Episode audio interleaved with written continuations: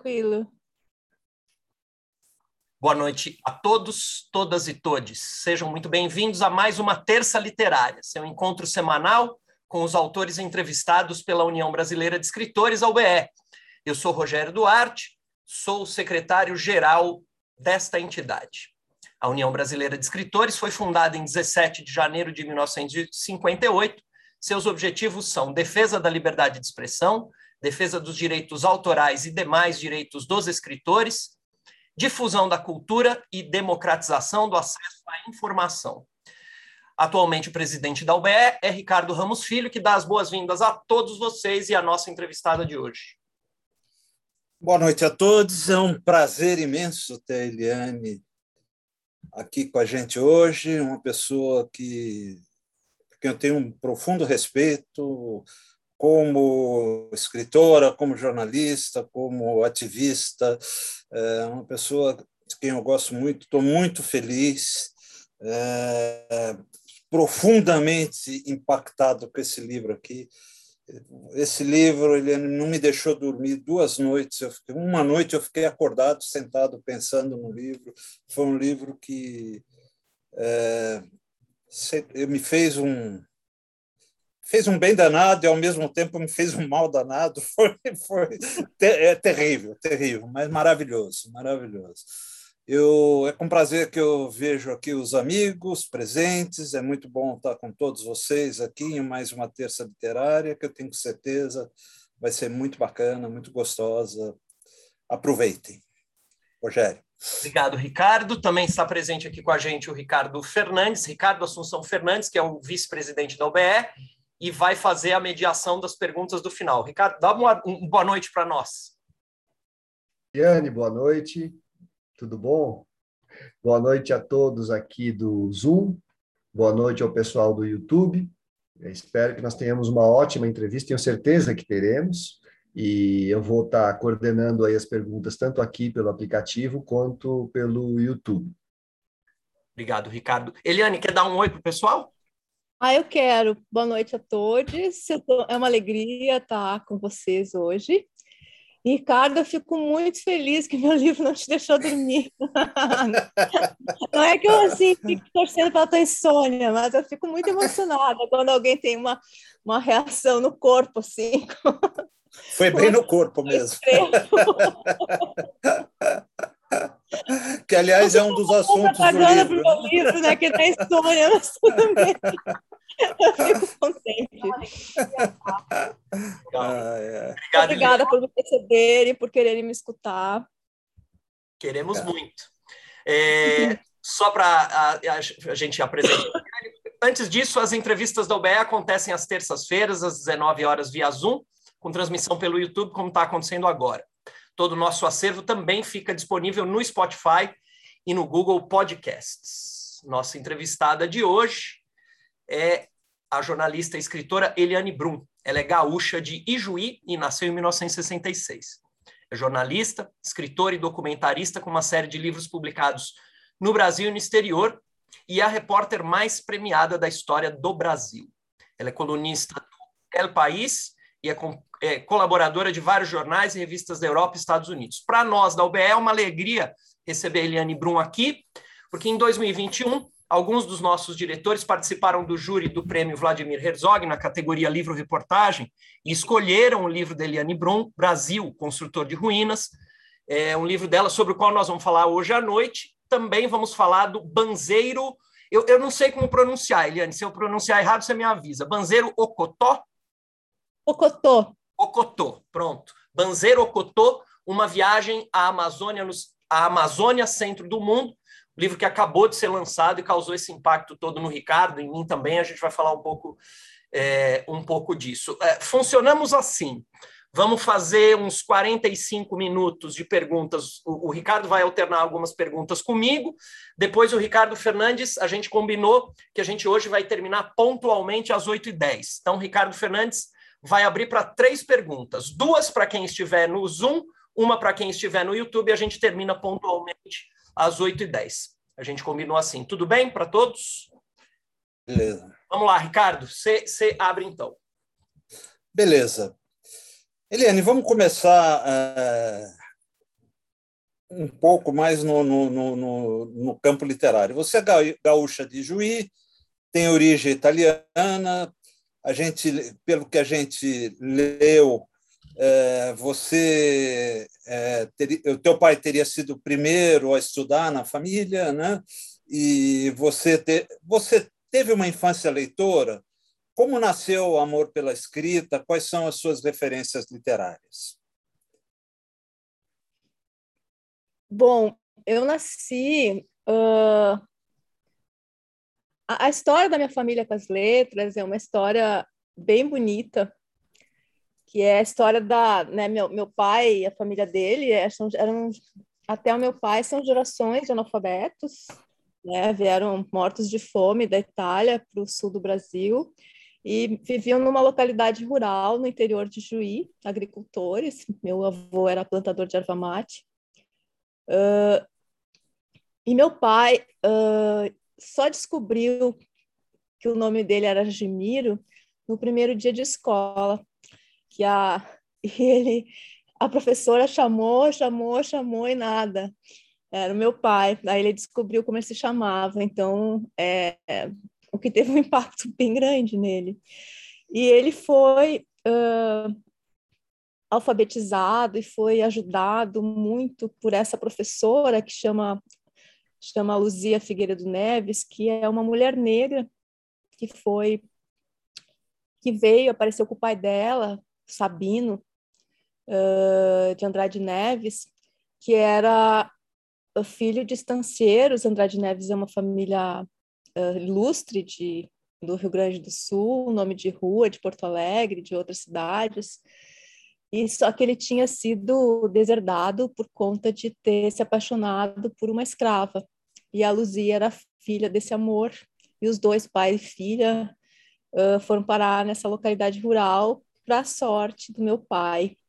Então, Luzia, com esse nome profético, ela deu a luz, a nossa família, a luz foi parte das letras. E o meu pai, toda a vida dele, até ele morrer, ele morreu com 86 anos, ele levava todo ano uma, flores no túmulo da Luzia.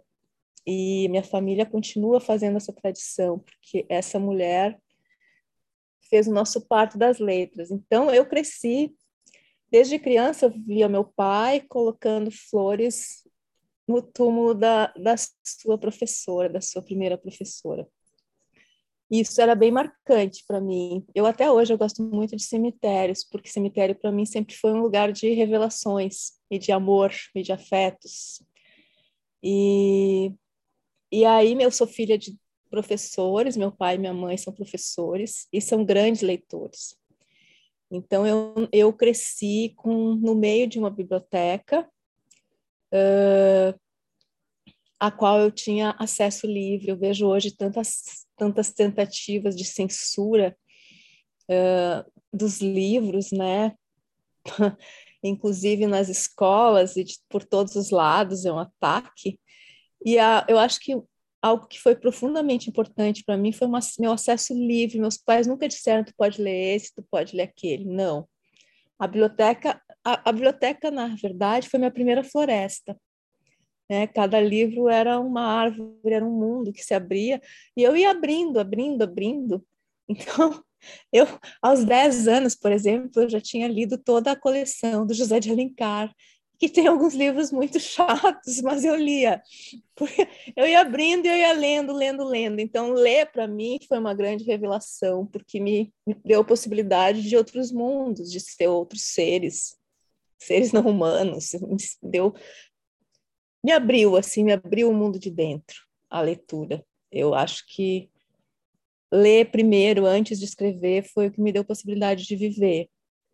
E quando os livros foram começar a se limitar na minha casa, uh, eu tive a sorte de encontrar uma outra pessoa. Foram várias pessoas que eu encontrei na minha vida, que era a, a Lili, que a Lili cuidava da única livraria que tinha em Juí, no centro, que tinha livros, né? As outras eram papelarias. E tinha um espaço de livros nos fundos. E aí eu lia sem pagar, sentada no chão.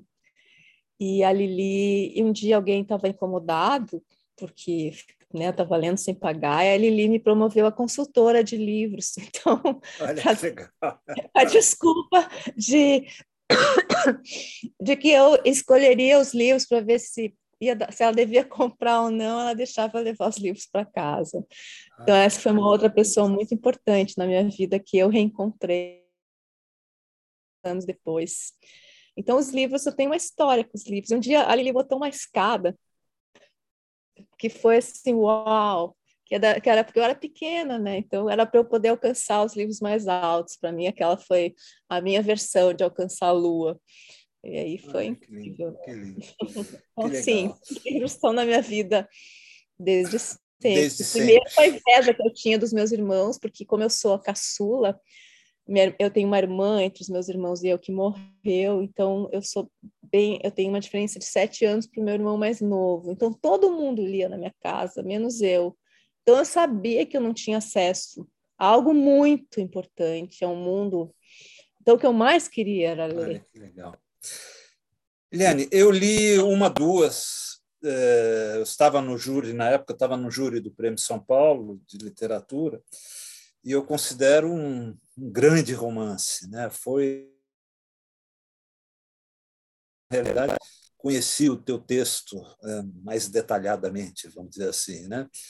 E a experiência das duas personagens se alternando, a Laura e a Maria Lúcia, seriam a mesma pessoa, né? Você pode até considerar isso se quiser, né?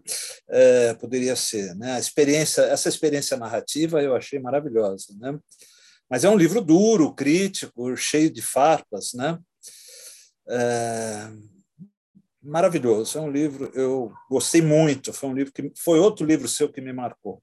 É, o texto jornalístico, porém, está mais é, presente na sua rotina, embora muitas vezes visitado pela literatura, o que eu acho que torna o seu texto jornalístico diferente, porque você tem, é, embora seja uma linguagem jornalística, tem uma pegada literária muitas vezes. Né? É, você fica mais à vontade, porque depois você parou nesse romance Uh, e aí ficou mais mesmo no, nos textos jornalísticos. Você fica, se sente mais à vontade no texto jornalista e, e por poder ser um pouco literária também no, no, no texto jornalístico, fica mais cômodo para você? Não. Não. É, eu fico, primeiro, eu fico muito feliz que tu achou uma duas maravilhoso, porque eu, eu acho também. eu acho eu, eu fico eu, eu tenho eu tenho orgulho de ter escrito esse esse romance uhum. e acho que ele foi um pouco subestimado eu espero que as pessoas um dia voltem a lê-lo por mim e... teria ganho viu eu estava no júri por mim teria ganho eu sei que é. você foi finalista, mas por mim teria bem. Você até acho que participou de um programa de entrevista até com o Edmar e com a Suzana Montoro, né? com a Adriana Couto entrevistando e tudo, mas o, o, Edmar já esteve aqui com a gente. A Suzana ainda não, mas um livro maravilhoso. Mas você ia dizendo não? Não, então, é que assim, quando eu fiz 21 anos de, de reportagem, né, de jornalismo, isso foi 2010. Eu, ao, nos últimos anos, eu estava na, eu era repórter especial da época. Eu trabalhei no jornalismo, foi uma, é uma carreira longa, são mais de 30 anos hoje, mas em, eu trabalhei só em duas redações. Eu fiquei 11 anos na Zero Hora, em Porto Alegre, e 10 anos na época. Eu sempre fiquei bastante tempo nos lugares.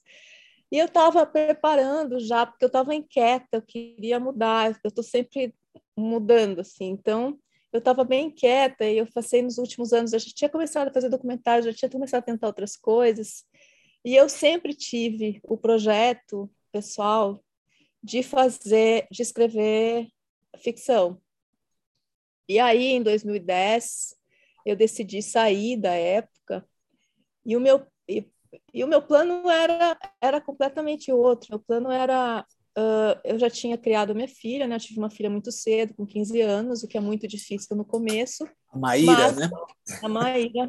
mas quando a gente tem 30 anos, os filhos já estão criados, né? Com 30 e poucos anos. Então, nessa altura, uh, eu estava 40 e poucos anos e minha filha já tinha se formado na universidade, tal, estava vivendo já por sua conta. Eu também já tinha apartamento em São Paulo, já tinha conseguido comprar minha minha casa própria. E eu pensei, bom, eu posso viver com pouco, e aí eu vou parar com a reportagem, acho que 21 anos já está de bom tamanho. Uh, vou e vou escrever ficção. E esse era o projeto. E aí eu eu eu, né, eu tinha fiz um contrato com a Leia de escrever esse romance. E e foi o que eu fiz, só que eu tinha uma, eu mantive a coluna que eu tinha na época. Uh, e aí o que aconteceu foi que o Brasil foi me puxou. Espaço. Foi para o espaço. O Brasil me puxou, me capturou. E a coluna foi ganhando um, um, um, tamanho na minha vida que eu não tinha planejado. E aí a coluna foi para o país e as coisas foram acontecendo. Para mim, o que me puxou foi primeiro Belo Monte, que eu passo a acompanhar, aí eu passo a fazer projetos de reportagem, que isso também era meu plano, que esse, esse eu mantenho, né, de fazer projetos que eu decidisse quando começa, quando acaba e como vão ser. Então, eu tenho projetos muito longos de reportagem. Então, em 2011, eu comecei a acompanhar Belo Monte, né, no Xingu, uh, com os meus próprios recursos. Esse é um problema que eu ainda preciso resolver. E, uh, e aí, Belo Monte foi se transformando, que todo mundo já sabe. Né? A gente já sabia o que, ela, o que ela seria, e as coisas foram acontecendo, e é sempre a realidade é, é, é mais brutal do que a gente pode imaginar. E depois veio 2013, que precisava entender um monte de coisas que eu queria entender. Então, o Brasil me, me, me assim, a realidade, essa realidade que me puxa para a reportagem, ela, ela me capturou, ela me jogou no, no banzeiro. E, e aí, o fato é que aí outras coisas foram acontecendo, acontecendo, acontecendo, e eu eu ainda tenho plano de voltar, parar e escrever ficção. Mas agora eu passei esse plano por 60 anos. Então, vamos ver o que vai acontecer. Mas não, eu super, eu, eu adoro escrever ficção. E eu, uhum. eu, pessoalmente, acho que eu escrevo melhor ficção do que reportagem. Agora, quanto à literatura da minha reportagem, eu acho que eu devo mais às pessoas que me contam suas histórias. Porque isso é o que, para mim, o mais fascinante na reportagem, porque os os Brasis são muito as linguagens as, o Brasil tem muitas línguas né são muitas línguas brasileiras portuguesas whatever é, e com muitos ritmos, com muitas palavras diferentes. Isso é o que mais me fascina. Então, as pessoas que eu entrevisto, em geral, elas fazem literatura pela boca. Né? Não é à toa que a música brasileira é totalmente maravilhosa. É porque tem muita gente que não é letrado que faz que compõe maravilhosamente, faz letras incríveis, porque a literatura oral nesse país é muito mais rica do que a escrita. É verdade. Então, e, é, e eu tenho esse privilégio de fazer essa. Às vezes eu digo, eu incorporo, eu incorporo gente viva. Então, e aí, as, na reportagem, a gente precisa reproduzir o ritmo, o som, as palavras, a textura. Então, são, eu, eu, o que eu faço é isso: é, eu fico ouvindo essas pessoas e levo para minha reportagem a literatura delas, a, o ritmo delas, a música delas. Porque se tu faz uma reportagem na periferia de São Paulo e tu faz uma reportagem aqui na floresta e tu faz ela escreve do mesmo jeito, com o mesmo ritmo, com as mesmas palavras, é porque tu não saiu de nem de, não saiu do lugar, não saiu de dentro de ti. Não ouviu, né? Outras, são outras línguas, né? São outro é. tipo de, de, de, de relação, de mediação com a realidade. Então, eu acho que uhum. aí eu, eu devo, devo a essas pessoas mesmo. Legal.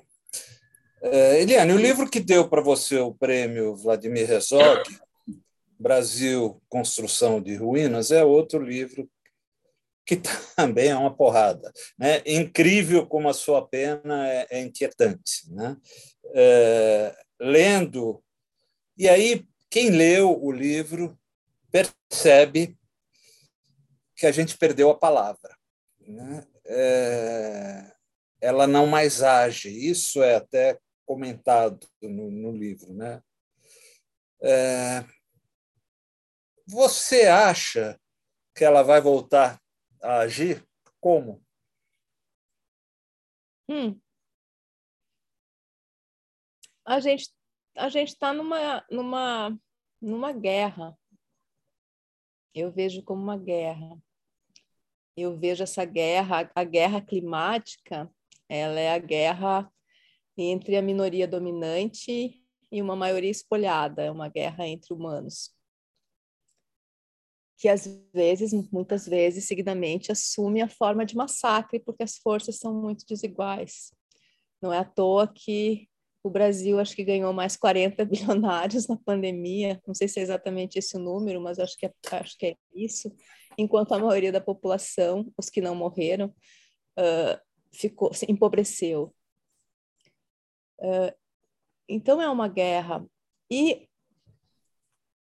parte, esse fenômeno, um dos, uma das marcas desse fenômeno, que a gente chama no Brasil bolsonarismo, nos Estados Unidos trumpismo, em outros países tem outros nomes, uma marca que é a estratégia desse, dessas forças é a destruição da linguagem, ou seja, a destruição uh, do nosso próprio do próprio consenso do significado das palavras, tornando impossível conversar, né? Porque eu até uso esse exemplo nesse livro que é, é tosco, mas todo mundo entende que se tu fala se, se alguém diz que laranja é cadeira, tu não tem como conversar. Né? Tu está inviabilizada a conversa. E é exatamente isso que o bolsonarismo faz, dizer que laranja é cadeira. Né? Então não tem mais consenso sobre o que é uh, comunismo, sobre o que é liberdade, né? uma outra palavra que está em disputa. E isso é estratégia, isso, isso é planejado. Mas o, eu também entendo que o bolsonarismo, ele, ele, o bolsonarismo vai muito além de Bolsonaro. E, já, e é, o, o Bolsonaro, ele não é criador, ele é criatura. E esse é o nosso maior problema, porque mesmo que ele saia em 2022, o que não é garantido, a gente vai continuar com esse, com esse, com esse problema, porque o Bolsonaro é um uma monstruosidade que é resultado de todas as fissuras desse país, como racismo estrutural. Então, pegando essa questão da linguagem, da palavra, é, que para mim a crise, apesar da crise brasileira ser múltipla e ela está inserida numa crise global, é, ela é principalmente uma crise da palavra, nesse sentido da, da destruição da linguagem, da palavra que não age. E eu falo palavra que não age porque isso vem do, do significado da palavra para os Guarani Kaiowá, que uns anos atrás eles escreveram uma carta muito forte, quando eles foram mais uma vez expulsos de sua terra pela justiça, dizendo: nos enterrem aqui.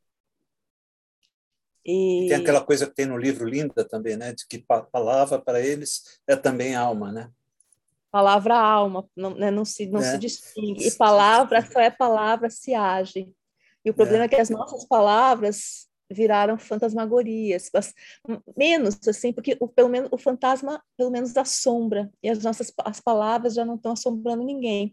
Então, se a gente pega a questão da imprensa, por exemplo, é, a imprensa uh, todo esse mundo que surge com a modernidade, ele está em crise, né? Como toda toda toda a imprensa, a ciência está é, tá em crise porque ah, os verbos que moviam esse mundo né, são verbos iluministas, são verbos uh, de investigar, de duvidar, uh, do confrontar.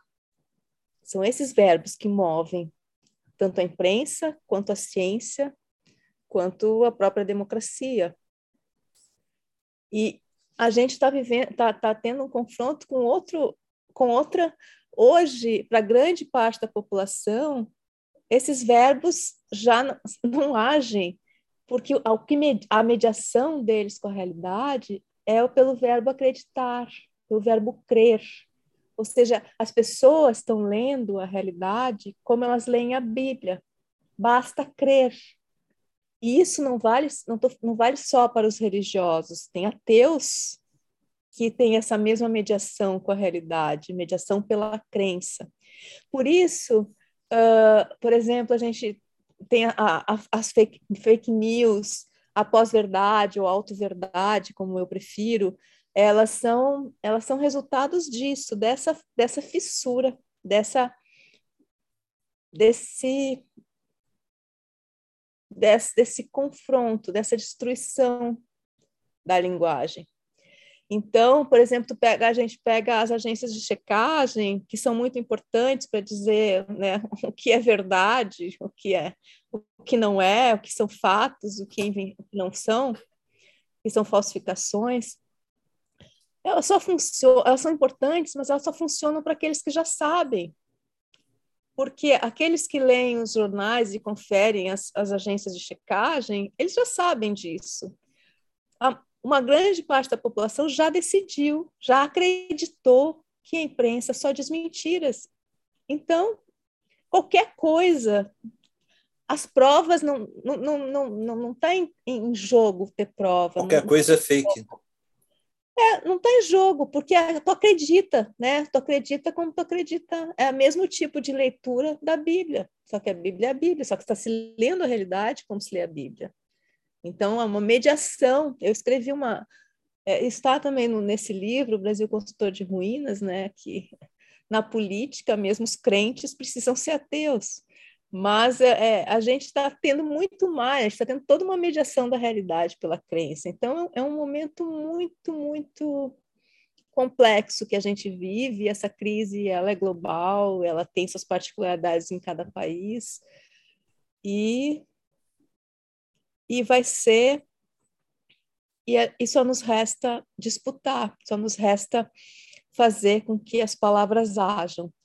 E aí, né, Uh, isso está muito toda essa trajetória da crise da palavra. Eu, eu, acho que assim eu vejo esses dois livros, Brasil Construtor de Ruínas uh, e Banzeiro Cotô, como dois livros que se complementam de certa maneira, né? Eles, eles fazem todo sentido juntos, por exemplo.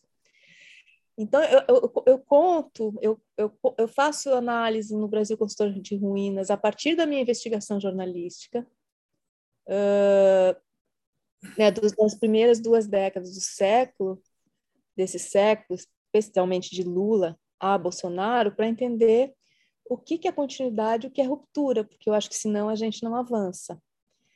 E eu faço, e, eu, e é muito atravessado por, esse, por isso que eu tenho chamado de crise da palavra.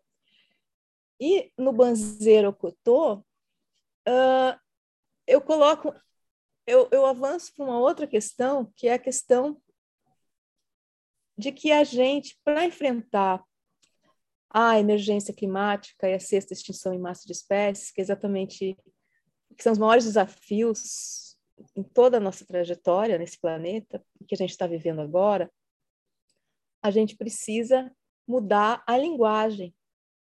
Então, é, esse é um, é um desafio que está conectado com esse, porque uh, essa guerra climática ela é uh, uma guerra entre aqueles que chamam a natureza de recurso e tratam a natureza como recurso e aqueles que chamam a natureza, né, que chamam o rio de avô, montanha de mãe, floresta de irmã. Não porque são naif ou são primitivos, mas porque tem todo um conceito diferente de habitar esse mundo, de habitar si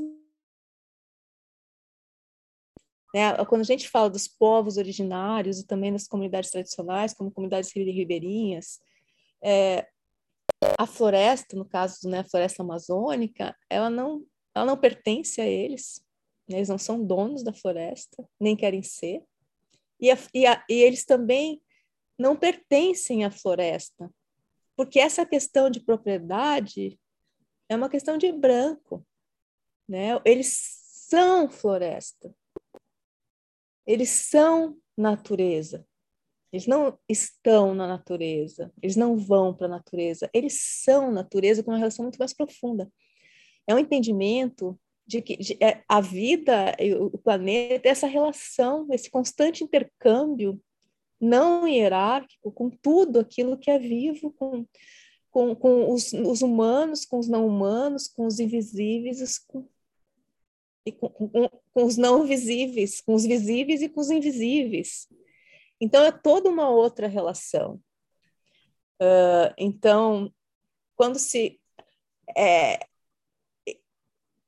e, e, e, essa guerra, ela, ela é toda. Na, se a gente não mudar a linguagem, porque a linguagem, a linguagem é mais. A, a linguagem não é a roupa que a gente veste, a linguagem não é nem a pele que a gente que a gente habita. A linguagem é como a gente encarna a si mesmo. Então, a gente, para enfrentar a emergência climática, a gente precisa se encarnar de outra maneira, a gente precisa ser um outro tipo de gente, ser um outro tipo de gente que não chama água de recurso. Para não ficar em algo que pareça mais etéreo, uh, né, mas, por exemplo, aqui no Médio Xingu, onde eu vivo, região de Altamira, a gente tem essa exata a nossa guerra é muito explícita porque a gente tem a usina hidrelétrica de Belo Monte, né, a empresa dona de Belo Monte, Norte Energia SA, ela controla a água do Rio Xingu em toda essa região. Como é possível uma empresa controlar a água de um rio? Como é possível essa loucura e não o contrário?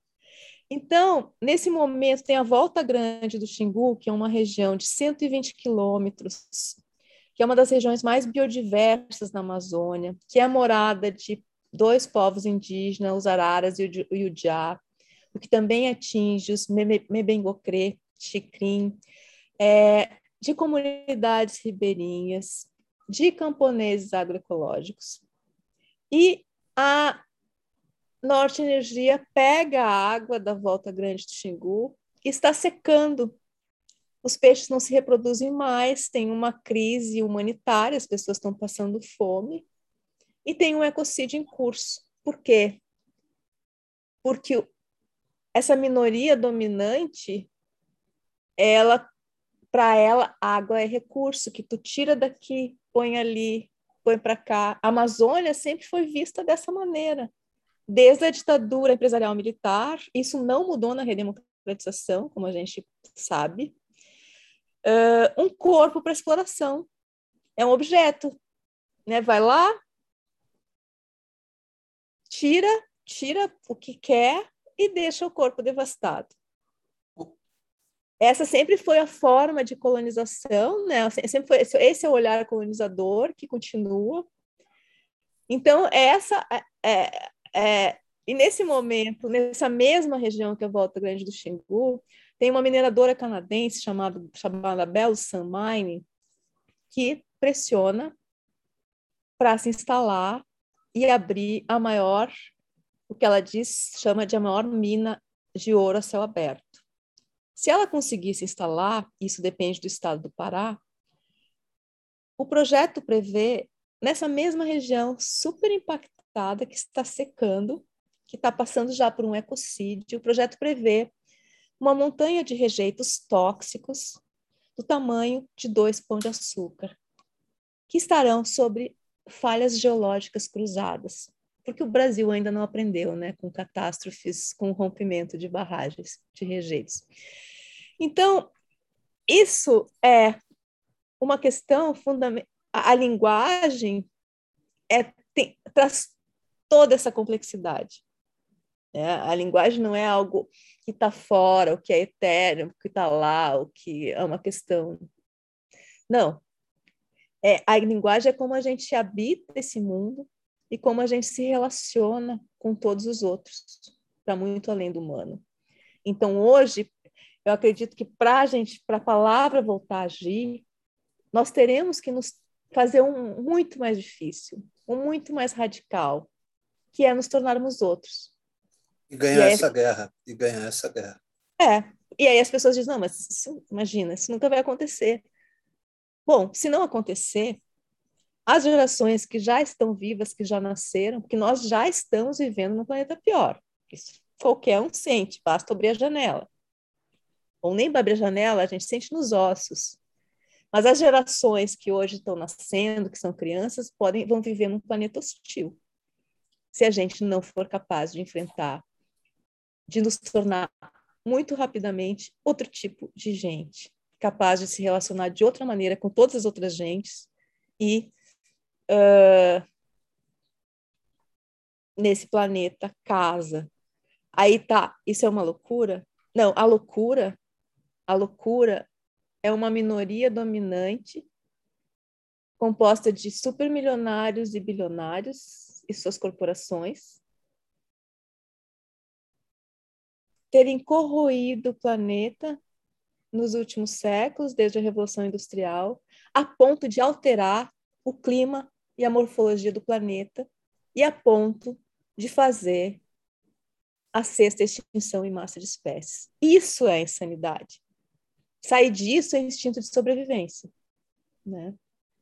Eliane, é, é, aproveitando isso que você está falando, para quem não leu o livro, eu queria que você é, contasse um pouco, porque o, o livro, o, o, segundo, o Banzeiro Ocotô, ele tem uma ele tem um cruzamento bem maior do que o, o anterior, do que o Brasil Construtor de Ruínas, que é a, a quando, quando você conta a, a, o teu projeto de se mudar para Altamira é, como um projeto de se, se florestar ou, ou se reflorestar, alguma coisa assim. É, essa poderia ser. Primeiro, eu queria te pedir para explicar isso para quem não leu o livro, quer dizer, é, o que, que, seria isso, porque não diz só respeito à sua experiência pessoal, claro, você fala de vários povos que se, que se florestaram, pessoas que foram é, à floresta, e se, se esse seria o, o, caminho, né? Quer dizer, um caminho, sei lá, de, de conexão ou de reconexão é, para encontrar essa, essa lógica que não é enlouquecida, mas que é a, a lógica de não ver a, a natureza como recurso. Você pode falar um pouco disso? Uhum. É, então, eu, eu cubro, Rogério, a Amazônia desde 98, né, há mais de 20 anos. E me mudei para Altamira em 2017 com essa busca, porque eu, eu defendi, assim como outras pessoas, que nesse momento de emergência climática e extinção em massa de espécies, a gente precisa urgentemente mudar os conceitos do que é centro e do que é periferia. Isso, para mim, é o que tem de mais fundamental. Porque, nesse momento, os, os enclaves naturais de vida, como os oceanos, e as florestas tropicais, a Amazônia maior de todas elas, eles têm que obrigatoriamente ser os centros do nosso mundo. E, e eu vejo, uh, e a gente precisa urgentemente fazer uma ponte entre esses centros da natureza com o que é tratado como, perif como periferias, periferias urbanas de grandes cidades, como São Paulo, como Rio, onde as pessoas resistem há séculos também, e onde, onde há muita criação de vida, onde há muita potência. É, então, a gente precisa trabalhar nessas pontes. Mas, assim, então, primeiro, fazer esse deslocamento do que é centro, do que é periferia. Então, é, meu, meu, meu, livro tem esse título de Amazônia Centro do Mundo, não, não é porque é um título bonito, mas não é retórica e não é metáfora, é porque é preciso colocar os enclaves naturais de vida no centro ou a gente não sai, o que significa uh, colocar o pensamento desses outros povos no centro, dos povos que são natureza, porque é muito é muito claro que ou deveria ser, porque não parece que está sendo, que a gente não vai sair do abismo com o pensamento de matriz ocidental, eurocêntrico, branco, masculino, patriarcal, binário, que nos trouxe até o abismo, né? Esses que tratam a, a floresta, a água, a natureza como recurso. É, é um contrassenso pensar isso, porque é, quando, quando a Greta Thunberg fala que a nossa casa está em chamas e na Amazônia isso seguidamente literal, é, se a gente pensar que, bom, a, se tua casa está em chamas, tu vai chamar o incendiário para sair, para apagar o fogo, não faz nenhum sentido, mas é isso que, que a gente está fazendo. Uhum. Né? Não, tu vai chamar aqueles que construíram parte da casa, aqueles que vivem na casa milênios sem destruí-la, ou seja, os povos natureza. Então, é com outro tipo de pensamento, né, com outra linguagem, que a gente vai sair, que a gente pode sair desse abismo. Então, a Amazônia Centro do Mundo é, é, é muito mais amplo do que a, a região geográfica Amazônia. É uma questão de amazonizar, de amazonização, de se florestar, significa tudo isso, né? Significa algo que é atravessado por pelas questões de de gênero, de raça, de classe e também de espécie. É, então, eu defendia isso há muito tempo e eu parei para pensar um, um, dia que eu estava andando aqui por Altamira, né, e de que não fazia sentido, se eu sou jornalista e eu defendo que a Amazônia é centro do mundo, como eu não estaria no centro do mundo? eu falei para a amiga que estava comigo que eu ia me mudar. Eu levei um ano para conseguir, e isso foi em 2016, 2017 me mudei, porque eu queria cobrir a Amazônia desde o centro. Eu queria, eu queria cobrir o Brasil e o mundo desde o centro. Mas eu queria, principalmente, me tornar outro tipo de gente isso que é florestar. Eu queria. Uh, eu queria e eu quero, porque eu estou em processo, me tornar outra, capaz de viver de uma outra maneira, capaz de me encarnar numa outra linguagem. É claro que esse processo ele não tem um fim e provavelmente eu vou morrer em processo, mas eu vim para isso.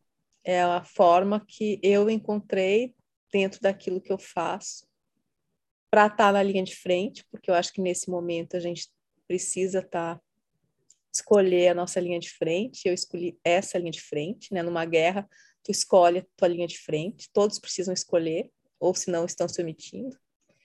Eu escolhi essa e eu estou em busca disso, eu estou em busca de, de ser uma outra eu. Um, uma outra. Nem sei se é eu o nome disso.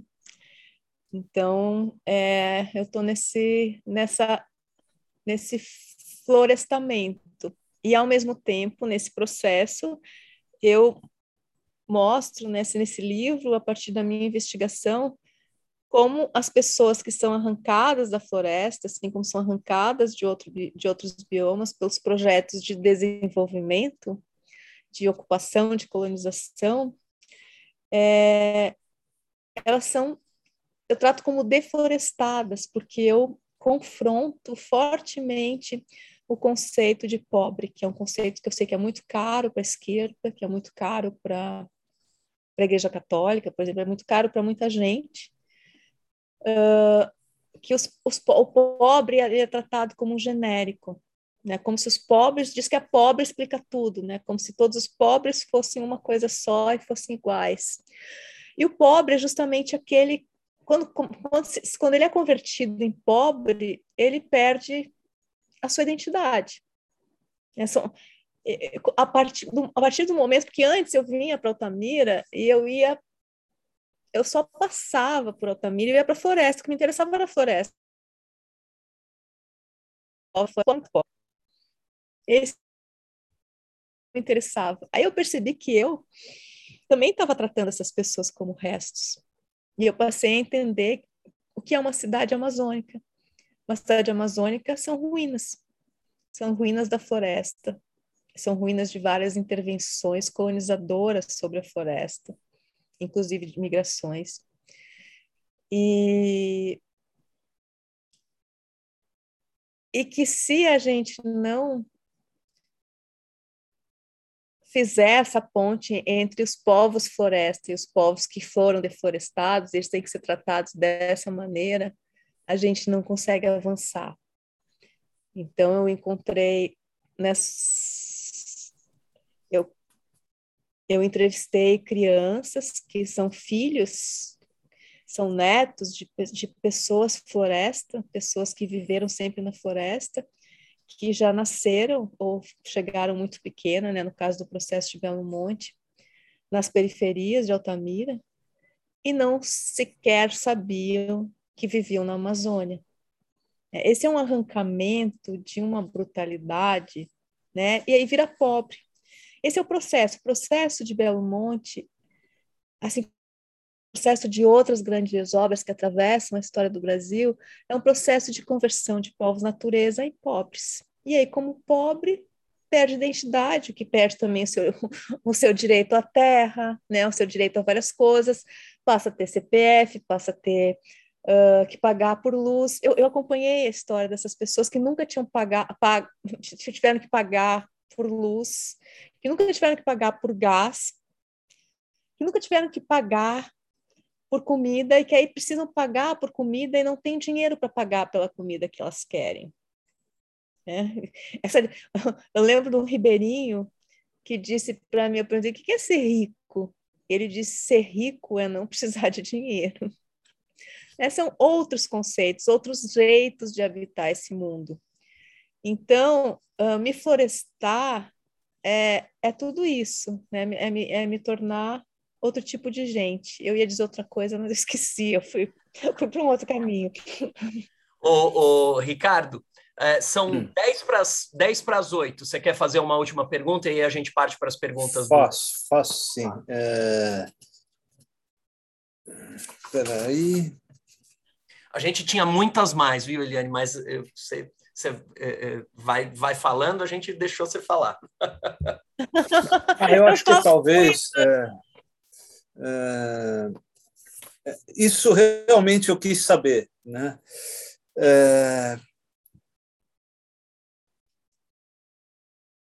como está no momento o, o, o movimento Liberte o Futuro? porque a gente se entusiasma vendo esse movimento nascer no livro e, e eu queria saber é, se atualizasse a gente como que está esse movimento, esse movimento cresceu, progrediu ou como muitas coisas no, nesse Brasil violento, nesse Brasil é, tão triste, está é, tá parado. Ele é um movimento, então ele não para, né, Ricardo? Mas o Liberte Futuro, para quem não sabe, o Liberte Futuro é um movimento que surgiu, ele, de certa forma, ele é um filho de outro movimento, que é muito ativo, que é o Amazônia Centro do Mundo, que é um movimento local e um movimento global ao mesmo tempo. O, o Moisés Rabinovich me entrevistou esses dias e me ensinou que é glocal. Então, é, e o Liberte Futuro nasce né, com as pessoas, com parte das pessoas que também criaram o Amazônia Centro do Mundo. E ele, ele nasce no contexto da pandemia, quando logo no início da pandemia as pessoas começaram a falar no novo normal, como se a gente vivesse em algo que pudesse ser remotamente considerado normal, como se a gente não vivesse numa brutalidade total. Então a gente resolveu uh, se mover diante disso. Porque isso também é muito inspirado no, num texto do Bruno Latour, filósofo francês, muito interessante, onde ele fala que teve um segredo revelado, né? Porque sempre se disse, né? Isso que se chama essa essa, essa entidade que se chama mercado, uh, sempre disse que não não era possível parar. E de repente um vírus para. É algo que a gente não enxerga, para. Então ele falava que era um segredo revelado e que agora que o segredo estava revelado, a gente, a gente sabia desse segredo. E ele também e também vários vários uh, pensadores interessantes falaram uma coisa que eu acho muito legal, que é assim como o vírus viraliza, né? As ideias também viralizam. E, e o Liberte Futuro é uma ideia que, que, que viraliza. Ela parte também dessa, dessa, certeza, né, dessa da análise que a gente faz de que a gente precisa resgatar o, o futuro que nos foi sequestrado por ditadores eleitos como Bolsonaro. Porque esses ditadores eleitos como Bolsonaro, eles não têm futuro para oferecer. Essa, essa, esse, esse é outro segredo. Eles não podem oferecer futuro, porque o futuro, eles defendem o futuro das corporações, as quais eles representam, é um futuro hostil, né? Porque as, as, corporações que eles representam, elas estão destruindo o planeta. E por isso que eles precisam oferecer, eles só têm passados falsos para oferecer, passados em que não há conflitos, né? Passados onde uh, os negros aceitavam seu, seu lugar subalterno, as mulheres aceitavam seu lugar subalterno, todos aceitavam seu lugar subalterno e viviam felizes em paz. Só que a gente sabe que esse passado nunca existiu, que esse passado foi, foi forjado, imposto à custa de extermínios, à custa de silenciamentos, à custa de apagamentos. Então, uh, resgatar o futuro pela imaginação, a imaginação não como algo bonitinho, algo que a publicidade se apropria, mas a, a, a imaginação como um instrumento de ação política é, é muito importante e é o que propõe o Liberte Futuro. Então, naquele momento, a gente convidou todas as pessoas no Brasil e fora do Brasil para imaginar o futuro onde elas queriam viver. E aí tem essa plataforma do Liberte Futuro, onde tem vários vídeos de um minuto com a imaginação das pessoas. A gente queria fazer um grande monstruário de imaginação. E tem coisas maravilhosas. E é muito mais difícil do que parece imaginar o futuro, porque a nossa cabeça está muito condicionada. Tenta, faz esse, esse exercício de parar, imaginar o futuro, onde vocês realmente desejam viver. Não é fácil libertar o futuro da nossa própria cabeça. E aí, bom, tu me pergunta, é, é um movimento, é uma ideia, e as ideias circulam, elas não têm donos, então o Liberte Futuro não é uma organização, né? Não tem uma sede, não tem, uh, não tem uma coordenação. Ele é um são, são ideias que estão que é uma ideia que está circulando e está movendo outras criações e outras ideias. Então ele começou com um grupo de pessoas que hoje está mais afastado. Hoje tem outras pessoas que vão fazendo ações, vão fazendo movimentos. É... E ele está circulando está circulando pelo mundo. Talvez daqui a pouco aconteça outra coisa. Ele é libertar o futuro é uma ideia, é um convite para que as pessoas imaginem um futuro onde querem viver como ação política no presente. E isso funcionou muito para a gente que se arriscou a fazer essa experiência. Então, eu convido a todos para olhar os imagina esse grande mostruário de imaginação do futuro, onde tem criações, ideias incríveis, e também todo mundo pode participar e mandar o seu vídeo. É, é isso. Eu tenho. É... Rogério, eu vou fazer então mais uma pergunta. Tá? É, a, a, Cássia, é, eu tenho uma que eu amarro uma minha com a da Cássia, e o Flávio abriu mão, disse que prefere ficar ouvindo a Eliane a fazer a pergunta dele. Então agradecemos ao Flávio, já que o tempo hoje é curto. Então faz uma, eu faço uma e a gente fecha.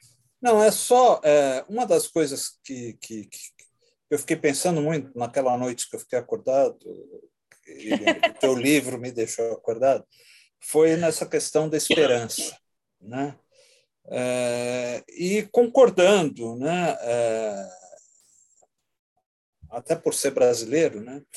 É que o otimismo seria burrice ante tudo que a gente vê, é, e achando também que, o, que essa questão da esperança seria um discurso realmente conservador.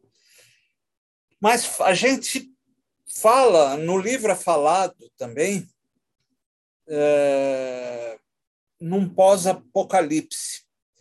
Acreditar num pós-apocalipse não seria também uma fé quase religiosa? uh, não, se a gente olhar para os fatos, porque se a gente pensar isso, quem.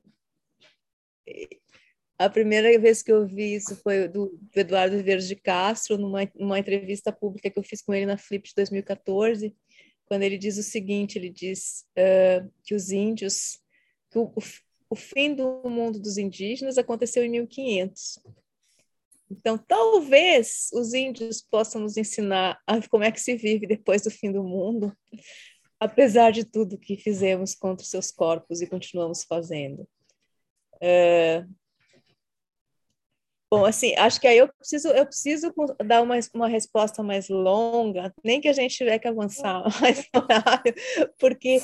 Então, essa, eu essa, abro essa... mão da minha pergunta, você dá essa resposta e a gente fecha. Tá tudo bem. Essa, essa é uma questão que costuma me, me trazer complicações, que é a questão da esperança. A esperança é uma coisa muito cara para as pessoas, e quando eu falo, eu falo que a esperança é superestimada, é, isso vira o, assunto e aí ninguém mais fala sobre o que eu acho mais importante. Porque uh, eu não, primeiro, assim, eu não sou nenhuma inimiga da esperança, eu acho a esperança uma coisa linda, não, não é nada disso. Mas eu acho que a gente está vivendo um momento em que a esperança pode ser um luxo que a gente não tem. E se a gente precisar de esperança para se mover, a gente está ferrado. Então, eu não me coloco nem no otimismo, nem no pessimismo, eu estou fora dessas categorias. É, eu acho que a gente tem que levantar e lutar. Então, uh... que eu estava falando isso? Bom, e aí eu pego de novo o exemplo da, da Greta, que eu acho, eu acho muito, muito bom. É, se tua casa está pegando fogo, vai ficar sentado esperando ter esperança isso, esse livro é maravilhoso, da Carol Raquete. Ah, que tem um outro conceito lindo nesse livro. É, uh, tu vai ficar, tu vai, tua casa está pegando fogo, tu vai esperar ter esperança para se mover? Não, tu não vai. Tu vai ficar conversando sobre o que fazer? Não, tu não vai. Tu vai levantar já correndo e vai agir. E a questão é que a nossa casa está pegando fogo. E isso, eu acho que a gente vai precisar. A gente, quer dizer, seria maravilhoso ter o tempo de estudar, porque eu acho fascinante o que está acontecendo, desse um ponto de vista assim de, de estudo, de pesquisa. Só que a gente não tem tempo. Quer dizer, a gente está num momento em que as, a, maioria das pessoas está negando seus instintos mais básicos, porque qualquer ser vivo por mais uh, uh, por menos complexos que seja, ele tem instinto de sobrevivência. E por uma série de razões que precisam ser melhor investigadas, nós perdemos o nosso instinto de sobrevivência. A gente não está agindo conforme a urgência que vivemos. A gente não está e, e, eu escrevi sobre isso, e essa coluna não fez muito sucesso, e eu, eu acho que essa é uma das colunas mais importantes que eu escrevi, que é recente, que o negacionismo, assim, é muito fácil dizer que o Bolsonaro é negacionista. E ele é. Só que o negacionismo do Bolsonaro é calculado, né, é estratégia. Agora, aceitar a obviedade da crise climática, assim como aceitar o que era o negacionismo antes que é e que continua também, né, aceitar que aconteceu o Holocausto judeu, né, aceitar que vacina é bom, isso é fácil, mas isso não te transforma num não negacionista. Só pode ser não negacionista se tu estiver agindo conforme a realidade. E a nossa realidade é uma emergência, nós estamos enfrentando a possibilidade de nossa própria extinção. O que, que pode ser mais importante de, que isso? Então, se tu não acorda pensando, se não acorda lutando contra isso, e não dorme lutando contra isso, tu está negando. E o que a gente constata é que a maioria das pessoas, por uma série de razões, está negando seu instinto de sobrevivência, no momento de maior urgência, em que a gente precisa se tornar outro tipo de gente, criar outro tipo de sociedade, passar a imaginar o fim do capitalismo, a gente está olhando para nossa para a nossa própria extinção logo ali, está olhando para a floresta amazônica que está chegando ao ponto de não retorno, não em décadas, mas isso já é anos, a gente já está falando em anos se, se continuar esse processo acelerado de destruição. E sem floresta amazônica, não tem possibilidade de enfrentar o superaquecimento global. Sem floresta amazônica, a gente vai vivendo, essas gerações que estão aí vão viver num planeta mais hostil, muito mais hostil. Por isso que os adolescentes estão desesperados, por isso que eles vão, foram aos milhões para a rua. Porque eles sabem e eles dizem: Eu não quero tua esperança, eu quero teu pânico, porque eu estou em pânico, porque a casa está pegando fogo e vocês não fazem porra nenhuma. Então, a gente também tem uma outra inversão de qualquer lógica, de que é os filhotes tomando conta do mundo que os adultos estão destruindo. Né? Eu imagino, isso eu não alcanço, o nível de desamparo de ser um adolescente nesse momento, em que tu vê o planeta que tu vai viver se corroendo e as pessoas olhando, pensando, esperando ter esperança, pensando sobre otimismo, sobre pessimismo, sobre o que vão fazer, sobre o que vão comprar. Assim, deve ser terrível. E é terrível porque eles nos dizem isso, né? estão, estão gritando isso para a gente, né? Então, uh, ao mesmo tempo, né, seguindo a provocação que eu acho muito, muito justa que tu me faz, né, voltando à questão, aqui em Altamira, por exemplo, as pessoas que foram, as pessoas estão vivendo entre dois fins de mundo. O Belo Monte foi um fim de mundo, assim como antes de Belo Monte a Transamazônica foi um fim de mundo, onde morreram milhares, é, milhares de indígenas e quilombolas e ribeirinhos. Todas as outras espécies, né? Porque a gente tem que tirar esse humanocentrismo. E, e depois a, teve Belo Monte. Um pouco antes da pandemia, teve uma, uma série de suicídios de adolescentes aqui em Altamira, no começo de 2020. Né? Adolescentes que não queriam mais viver nesse mundo e queriam viver com esses adultos e as investigações dos especialistas de saúde mental mostraram que o fator predominante foi a transfiguração do mundo feita por Belo Monte.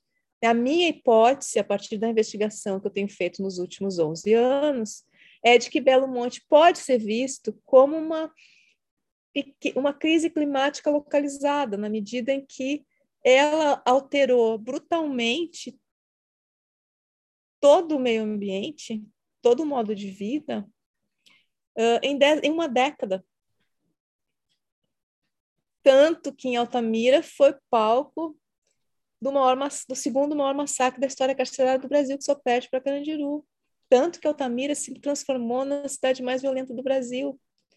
Tanto que em 2020 teve essa série de suicídios de adolescentes, o que nos indica muito o que pode acontecer né, com a, o avanço da, da emergência climática. Então, e está vindo o Belsan, que pode ser outro fim de mundo. O pessoal de Brumadinho viveu um fim de mundo. Né? Os indígenas. E aí, para onde a gente olha?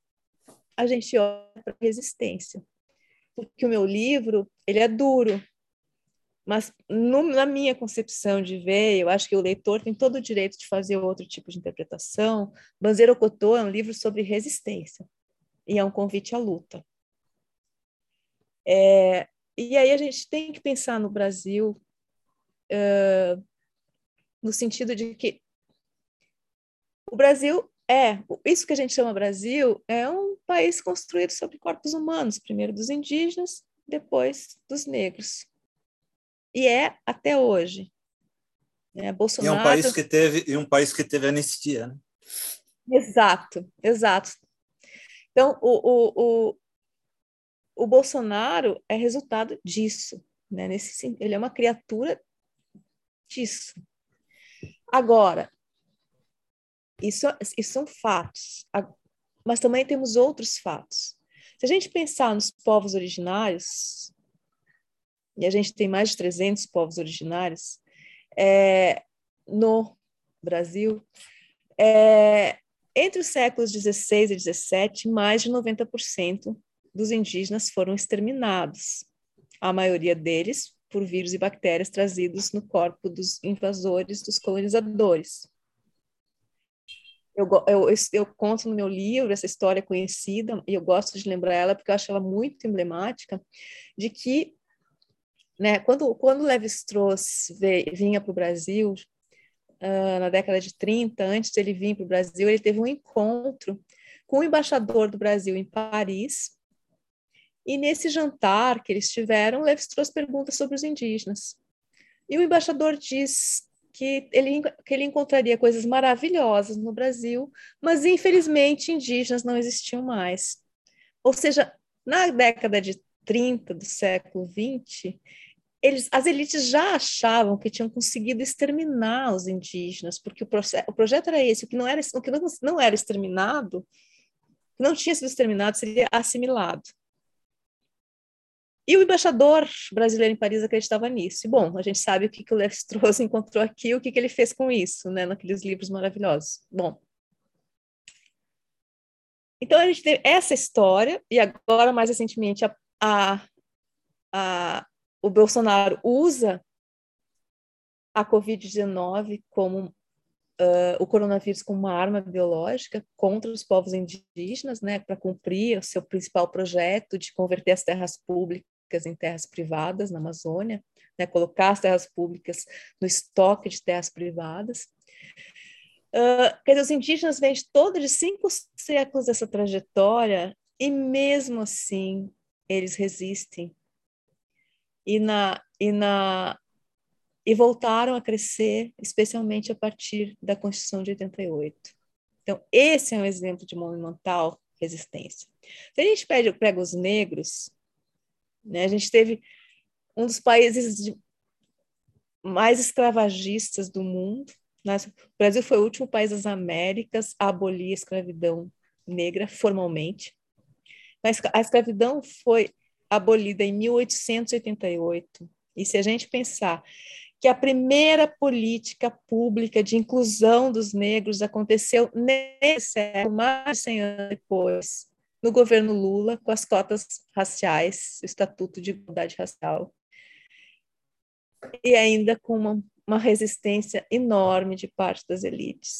E mesmo assim, com os negros resistindo a todas as formas de morte. Os negros são a maioria da população. Então, se a gente pegar esses dois exemplos, a gente tem dois exemplos monumentais de resistência que têm resistido, seguem resistindo e fazendo e tecendo o levante. Então, eu talvez que queira terminar com essa, mas essa é a hora da gente lutar com lado a lado com os povos natureza, com os povos da floresta. Hoje não tem nada mais importante para quem é brasileiro do que acordar e dormir lutando pela Amazônia, porque a Amazônia está muito perto do ponto de não retorno.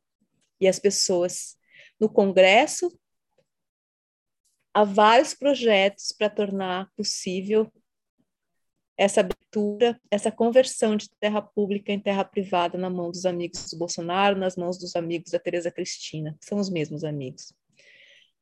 É a mesma turma. E, né, e os ruralistas estavam antes de Bolsonaro e possivelmente vão continuar depois de Bolsonaro. E, e no chão, as pessoas estão morrendo, elas estão sendo mortas. As pessoas que lutam pela Amazônia no chão estão botando seu próprio corpo, em nome de todos nós, na linha de tiro. Isso não pode continuar. A gente vai ter o ano mais difícil entrando agora. E essas pessoas não podem continuar sozinhas. Então, uma aliança pela Amazônia é o que tem de mais importante para fazer nesse país, nesse momento. Obrigado, Eliane. Eliane, obrigado. É... Muito obrigada por me escutarem. Eu acabo falando demais. Não, foi, foi uma ótimo, delícia. É, só não foi uma delícia te escutar, porque o assunto é difícil, mas foi uma delícia te escutar. a gente fica. E dá, ao mesmo tempo, dá uma vergonha da gente estar aqui em São Paulo, levando as nossas vidinhas. Dá uma vergonha, vergonha danada. Mas não, mano. A gente levanta e vai. Yane, a, a, gente costuma é, se despedir assim. Primeiro, eu quero agradecer a todos que estão aqui na sala e que abriram mão aí de a gente fazer as perguntas para a gente dar mais tempo para a Eliane falar, que era o que interessa. É, a gente queria que, que a Eliane falasse também. Agradecemos ao pessoal do YouTube que também abriu mão aí das perguntas para a gente poder dar espaço para a Eliane falar. Estamos encerrando. Eliane, a gente encerra assim. Eu só vou dar o aviso das próximas entrevistas, nós estamos chegando perto do final do ano, é coisa de um minuto. Depois se despedem o Ricardo Fernandes, o Ricardo Ramos, você e a gente acaba. Pode ser? Tá, é coisa ser. de um minuto. Então, é, nossas próximas entrevistas são essas que estão aí, deixa eu colocar na apresentação. É, então, a gente vai ter semana que vem Sandra Trabuco Valenzuela, e aí a gente vai para o encerramento do ano. No dia é, 7 de dezembro, a gente vai entregar o prêmio Jucapato para a Laerte, vai ser uma festa. Quem vai entregar. Hoje eu falei, só para, Rogério, só para falar, eu falei com, falei com o Krenak hoje, e a ideia é o Krenak entregar o Jucapato para a Laerte, tá? porque ele ganhou o ano passado. Então ele ficou de me ligar para a gente combinar como é que a gente vai fazer isso. É lógico que vai ser online, mas é, provavelmente ele vai estar no, no Zoom aqui falando com a Laerte, que ele disse que é, que é amiga dela, eu sei que a Eliane é amiga da Laerte também, então acho que vai ser muito legal. Tá ah, a Laerte maravilhosa. Vai ser uma festona. Você está convidada, Eliane, para assistir a essa entrega. Obrigada. Vou assistir, vou assistir, sim. Ficaremos felizes se aparecer. E no dia 14 de dezembro a gente encerra o ano com a vencedora do nosso concurso de contos, que foi a Carla Bessa. A gente vai fazer uma entrevista com ela, também uma entrevista num modelo provavelmente reduzido, para a gente poder também comemorar, celebrar o final do ano encerrar as atividades da UBE nesse ano. Ricardo Prêmio, prêmio Ana Maria Martins, tá? E... que ela ganhou. Tá? Desculpa, concurso de contos Ana Maria Martins, perdão, não falei. É, Eliane, muito obrigado. É, foi ótimo te ouvir. É, e parabéns pela tua luta, que é a nossa luta, né? Mas parabéns pela tua coragem. Eu sei que você está num lugar violento, num lugar em que você corre risco e que todos que lutam do lado certo correm risco. É, parabéns, obrigado. Viu? Obrigado por, por tudo que você tem feito e por clarear as ideias da gente. Obrigado. Ricardo Fernandes. Oi, Eliane.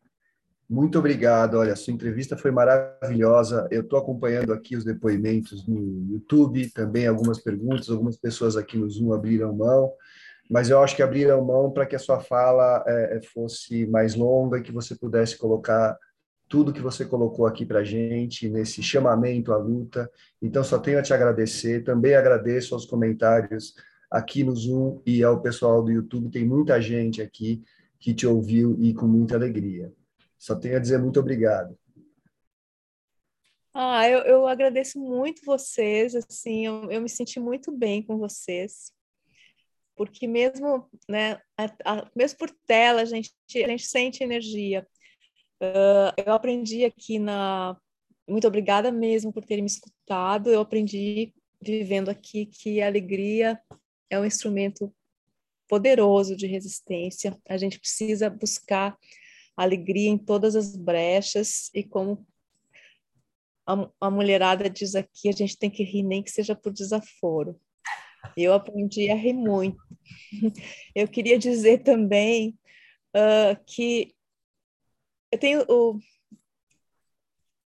a gente tem a, a, rebeli a, a equação da rebelião, que é o eu mais um mais, que ela começou com, ela foi criada pelo um pescador do qual foi arrancado o rio, né, o seu Hélio Alves de Souza, e, e o, o Hélio, ele ele estava tão brutalizado por ter sido arrancado do rio e por estar tá vivendo em sua comunidade, a comunidade dele foi literalmente destruída por Belo Monte, não tem nada mais lá, e ele ficou sozinho, e ele sentiu uma dor tão profunda, uma noite, que ele foi para a beira do Xingu, e criou a primeira poesia oral, porque ele é alfabetizado em Rio, mas não em letras. Uh, se descobriu poeta. E o Hélio, o Hélio diz assim, ele diz que eu sozinho só conto como um, e o um não conta, não conta em mais de um sentido. Então, mas se eu chamar mais um, e esse um mais um, mais um, mais um, vai ser um mais um, mais um, mais um. E é assim, é assim que, que, a, gente, que a gente luta, a gente precisa resgatar aquilo que o capitalismo sequestrou, que é o, o, o sentido de comunidade, de lutar junto por um comum, que é a Amazônia, é a natureza, é a nossa luta contra a nossa própria extinção. Então, eu queria dizer isso e queria uh, dizer Marielle presente e queria dizer Lilo presente. Lilo é o meu companheiro fotógrafo. fotógrafo de mais de 20 anos de andanças para a Amazônia, veio para a Amazônia comigo, criou uma família aqui. E ele foi né, no, no atestado de óbito do Lilo, como de outras mais de 6 mil, 600 mil pessoas no, só no Brasil, Covid-19. Mas Lilo foi assassinado, uh, foi uma das vítimas de extermínio do projeto, do plano de disseminação do coronavírus para obter imunidade de rebanho, executado por Bolsonaro e seu governo. Então, colocar Bolsonaro no banco dos réus em Haia também é um projeto comum. E tirar Bolsonaro do poder é nosso principal direito humano. Então, Lilo presente, muito obrigada e boa noite. Muito obrigado, Eliane. Obrigado, Eliane. Todo mundo está te aplaudindo, eu te agradeço profundamente e por essa entrevista. E obrigado a todos que estiveram aqui presentes e até a próxima terça literária na semana que vem. Obrigado.